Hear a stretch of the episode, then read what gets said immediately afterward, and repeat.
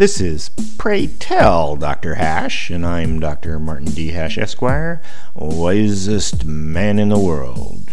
Because the competition just ain't that tough. And these are things I wish someone had told me. Today's topic consumption taxes. Taxes should not be a drag on commerce, the worst being sales tax. A sales tax is counterproductive in three ways. It requires effort to collect, report, and oversee. It reduces purchasing power. And it's regressive meaning that it essentially takes from everyone and gives to the rich. The simple fact is that a robust economy wants people to consume. That's where jobs come from. Unfortunately, there's an almost inexplicable contrary view that regards consumption as something to be discouraged.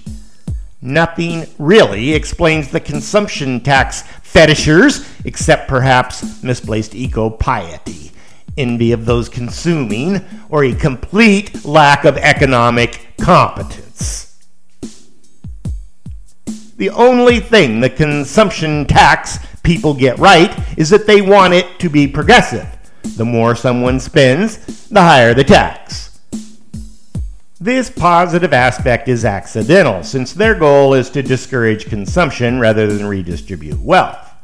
A graduated tax would be progressive, meaning it redistributes wealth from the rich to the state.